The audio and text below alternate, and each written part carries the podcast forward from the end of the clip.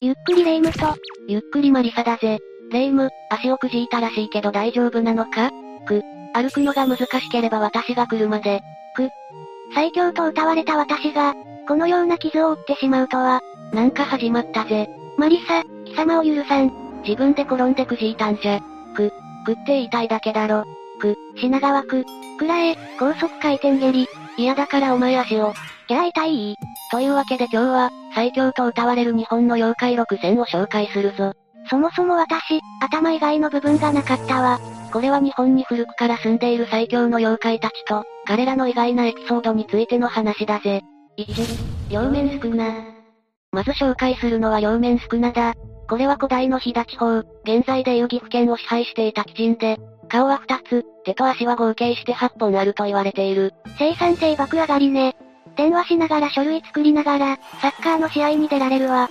さらに4つある手には、矛、尺状、斧、杖といった武器をそれぞれ持っていたとされる。また、空を飛んだあるいは、天を飛ぶ船に乗って降臨したとも伝えられ、そこから宇宙人であるという説も唱えられているぜ。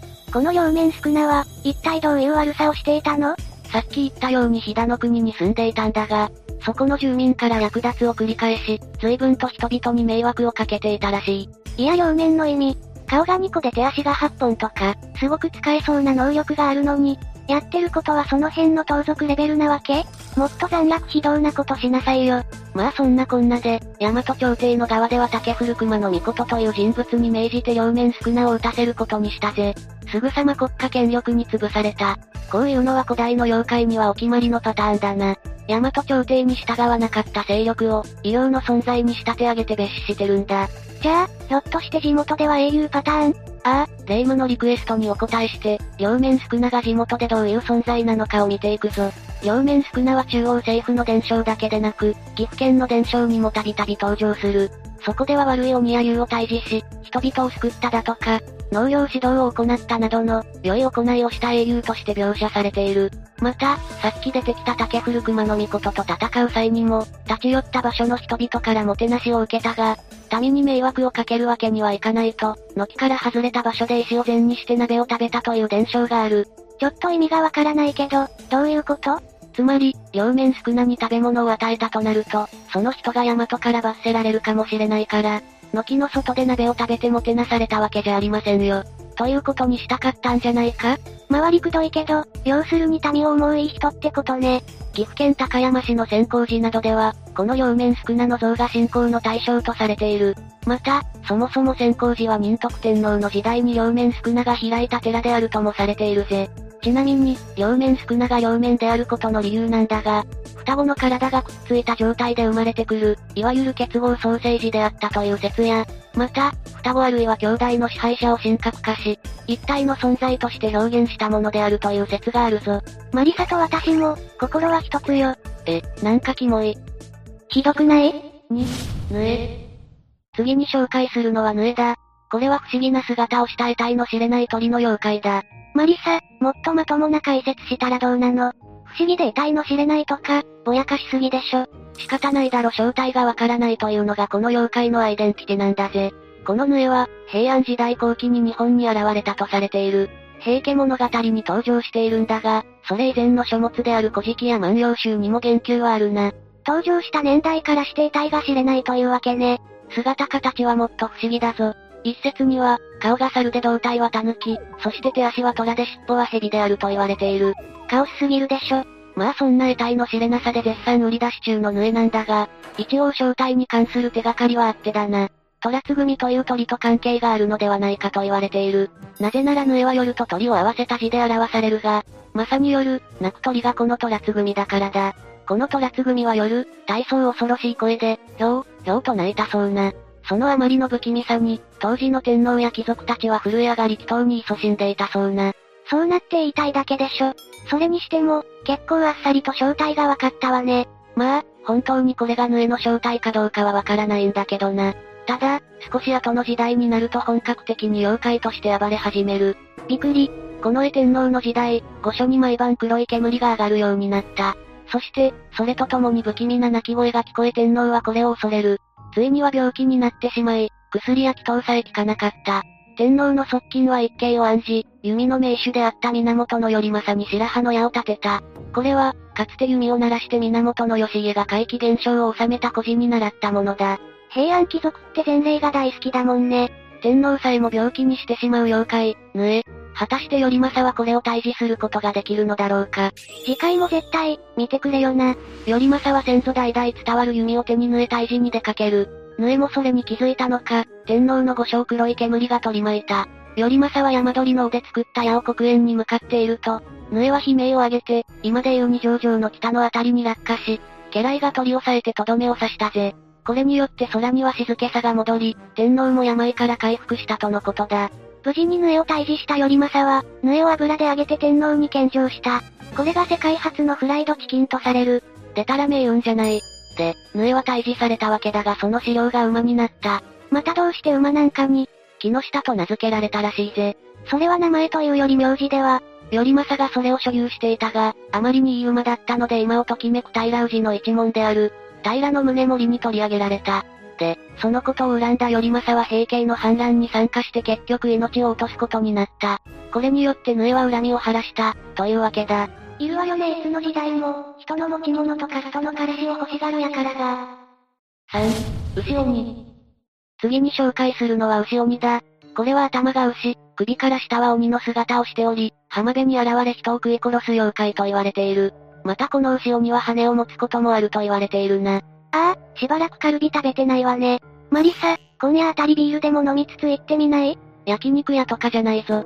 この牛鬼は、特に近畿地方や四国地方で語り継がれておりこれを元にした地名も多い。例えば牛鬼淵とか牛鬼滝とかだな。和歌山県の西室郡には牛鬼淵という地名が残っており、この淵の底が海につながり、淵の水が濁っていれば、それは牛鬼のいる合図だと言われる。え、それってつまり、当然、牛鬼に出会う確率が高くなる。すると病気になって命を落とすとされているぜ。とんだ出会い系ね。また椿の花は牛鬼の現れる場所を示すとも言われる。綺麗な花がそんな恐ろしいサインだったとは。これは椿が岬や海辺に多いため、浜辺に現れるとされる牛鬼と関連付けられたのかもしれないな。まあそんなわけで、浜辺に行くときはぜひとも気をつけてほしい牛鬼なんだが、意外にいいやつかもしれない、という伝承も一方では存在するぜ。そんな、クラスのチンピラみたいな。じゃあそのことについてちょっと掘り下げていくぞ。例えば和歌山県の三尾川にも、牛鬼淵という場所がある。ここである青年がお腹を空かせた女性に出会った。青年は弁当を持っていたのでそれを分けてあげたんだが、優しい。2ヶ月後、青年の村を大水が襲い彼自身も流されてしまう。しかし、実は牛鬼の化身であった例の女性が青年を助けてくれたんだぜ。なるほど、よくある恩返しストーリー的なやつね。まだあるぞ。高知県の物部村では牛鬼が大きな穴に落ちて抜け出せずに泣いていた。それをある老婆が助けたところ牛鬼はそれ以降その土地をたたらなくなったんだ。このように牛鬼はただ人を襲うだけでなく一方で義理に熱く恩返しをする面も。ちょっと待って。え？最初の弁当を分けてもらったから助けたってのはわかるけど、次の助けてもらったからたたらなくなったって、最初の時点ではたたってたってことじゃない。まさしくクラスのチンピラよ。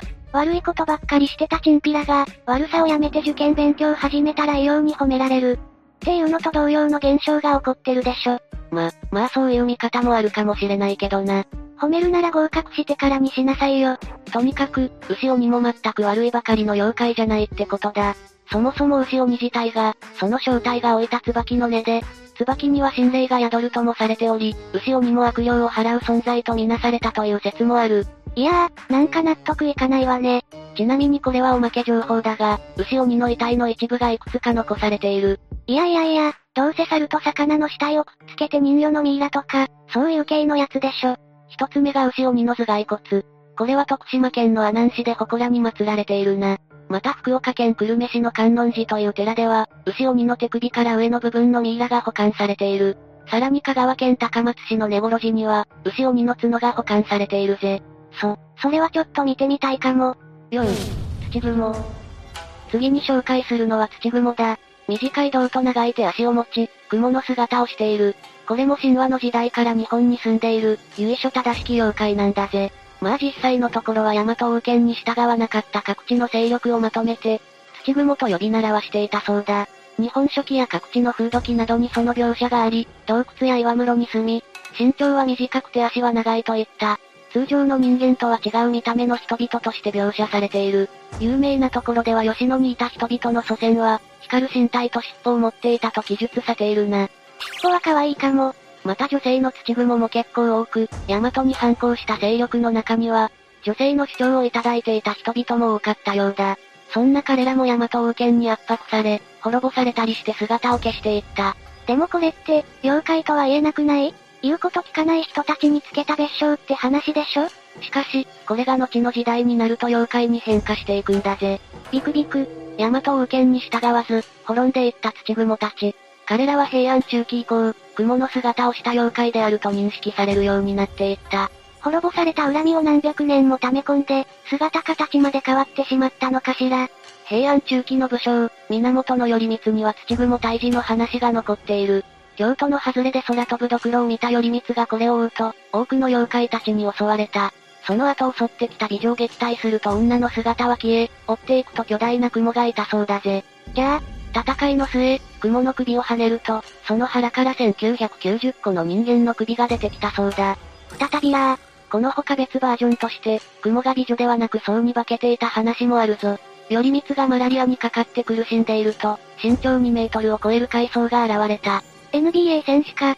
そして、頼光を縄で絡め取ろうとするので切りつけると逃げていった。その結婚をたどって北の神社の裏手の塚にたどり着くと、1.2メートルもの巨大な雲がいたんだ。それもでかい。雲を倒すと、頼光のマラリアも治ったそうだぜ。もう異民族がどうとか、そういう事情は忘れ去られて、ただ人間に害をなす悪者になり果ててしまったのね。なんだか哀れだわ。現代的視点で見ると、彼らは元は侵略された側だからな。その恨みが、なおさら彼らを強い妖怪に育てたのかもしれないな。5、キュービの狐。次に紹介するのはキュービの狐だぜ。その名の通り9本の尾を持つ狐の姿をした妖怪だ。新しいカップ麺かしら？これは元は中国にいたとされるんだが、そもそもは妖怪ではなく随獣、すなわちめでたいことや天下太平を予告する獣として扱われていたんだ。え？ちょっと理解が追いつかないわ。しかし後の時代になると、聖なるめでたい獣であった九尾の狐は、ある時から妖怪として扱われるようになった。そもそもこれって、どういう妖怪なの？うん、じゃあまずはこの妖怪の基本情報について見ていくぞ。外見的なことを言うと、白もしくは赤色で尻尾が9本あり、英字のような鳴き声らしい。九尾の狐で有名なのが卵の前のエピソードだ。これは中国、天竺からやってきた九尾の狐の名前だぜ。絶世の美女として平安時代の日本に現れた彼女は、なんと鳥羽上皇の寵愛を受けるようになった。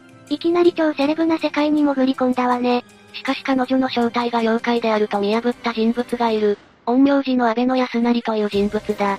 生命ではないのね。こうして玉物前は、数万の軍勢に攻められることになった。一対数万とか、どんだけ恐れられてるの？それでもしばらく悪用を繰り返していたものの、約200年後、ついに元能和尚という人物に敗れ、打ち砕かれた彼女のかけらは全国3カ所の高田と名前のついた場所に飛び散ったと言われている。まあ200年も暴れることができたら、思い残すことはないでしょうね。で、問題はこの妖怪が実は聖なる獣であったという点だな。そうそう。いいもんが悪もんになったってことでしょ？そんなのありなの？昭和の小学生みたいな言い方するな。実はこの件に関しては、玉帝馬金という人が考察をしているぜ。玉帝馬金は江戸時代の読本作家で、南宋里見八犬伝の作者だ。彼はこんなことを言っている。玉物前など、九尾の狐を悪玉とみなすのは方針演技などに影響された近年の見方で、元は九尾の狐は随獣、つまりめでたい獣である。念のためだけど近年って江戸時代のことよね？そうして、玉帝馬金自身は南宋里見八犬伝の中で、九尾の狐を善玉として描いているんだ。方針演技って作品が、めでたい獣だった九尾の狐を悪者として描いてしまったってことね。だな。方針演技の中で陰王朝の中央を誘惑し、国を滅ぼす元となった悪女脱起の正体が九尾の狐であるとされた。悪女ってところが玉物前と似てるわね。まあ影響はあるんだろうな。風評被害じゃない釈明会見を開くべきよ。九尾の狐が現代にもいたら、そうしたいところだろうな。尻尾は9本あります。どこの細胞だ？?6、四天童寺。いよいよラストだぜ。四天童寺だ。四天童寺は鬼を従えて悪事を働いてきた盗賊の頭だ。身長は6メートルもあり頭には5本の角、そして目は15個もあったとされるぜ。酒を飲むという字面からして、危ない匂いがするわ。そう、この名前はまさに酒好きなとこから来ている。そして大江山という場所を本拠地としてそこの御殿に住み、多くの鬼たちを部下にしていた。酔った勢いで鬼を洞窟に連れ込むなんて、無理やりやらしい言い方するな。このようにやりたい放題やっていた四天王寺だが、最後は源頼光という武士に討ち取られてしまうぜ。じゃあ、その経緯に関して見ていくぞ。四天王寺が暴れ回っていたのは、平安時代、一条天皇の時代だ。ちょうど紫式部や清少納言、藤原道長が活躍していた時代ね。この頃、京都で若者あるいはいいとこのお嬢さんなんかが神隠しに遭う事件が多発していた。ほうほう。山伏に変装して討伐に向かった源頼光らは、情報を得て待ち受けていた四天王寺から、警戒され尋問されてしまう。冒頭でピンチになるお決まりのパターンね。頼光たちはなんとか尋問を乗り切り、鬼たちの宴会に同席することに成功する。その宴会では都からさらわれてきた人々の人肉や血が振る舞われた。じゃあ、それらをなんとか飲み込んだ頼光たち。軍会そこにびっくりよ。頼光を信用し始めた四天王寺は、身の上話を語る。これは和解するパターンね。意外にいいやつだった、みたいな。で、酒を飲んでいい感じに仲良くなったところで、うんうん。四天王寺を眠り薬で動けなくして殺すぜ。おい。こうして四天王寺の首は都に持ち帰られ、宇治の平等院法王堂に収められましたとさ。子供には決して聞かせてはならないゲスな昔話ね。ところで四天王寺は宴の最中、頼光に身の上話を語っていたが、実は彼には意外な生い立ちがあったんだぜ。え、なんか気になる言い方するわね。彼の幼名は下道丸と言った。下道、越後の国の城主の息子、あるいは鍛冶屋の息子とも言われる。母親の体内で16ヶ月を過ごした後、ようやく生まれたらしいぜ。出た異常な誕生パターン。彼を妊娠している時、母親はある小川の魚を食べた。栄養バランスは大事ね。その川の魚を妊婦が食べると、生まれた子が男なら大泥棒、女なら妊婦になると言われていた。なぜ食べた？こうして生まれた下道丸は優れた美貌の持ち主で、しかし手のつけられない乱暴者だったため、すぐに寺に出された。美少年に育った彼は多くの女性から恋文をもらう。おしかし、彼はそれらを読むことさえせず全て焼いてしまうんだ。なんてやつ？無下にされた女性たちの怨念がこもった煙が彼を囲み、え、まさか、それで鬼となったぜ。何よその、女を振って鬼になるパターンは、振られた側が恨みのあまり鬼になるのが普通でしょうが。この動画をご覧のイケメンの皆さんも、鬼にされないように気をつけてほしいぜ。というわけで今日は最強と謳われる日本の妖怪を解説してきたぞ。強くて恐ろしいばかりじゃなく、悲しいエピソードを持った妖怪たちも結構いたわね。ただ同情できる面はあっても、恐ろしいは恐ろしいな。ぜ、ぜぜぜぜ全然怖くないわ。全速力でトイレに行くけど、全然怖くないんだからね。嫌だからお前足をくじいて。じゃあ痛い。というわけで今日の動画はここまで。動画が面白かったら、高評価とチャンネル登録よろしくお願いします。最後までご視聴いただき、ありがとうございました。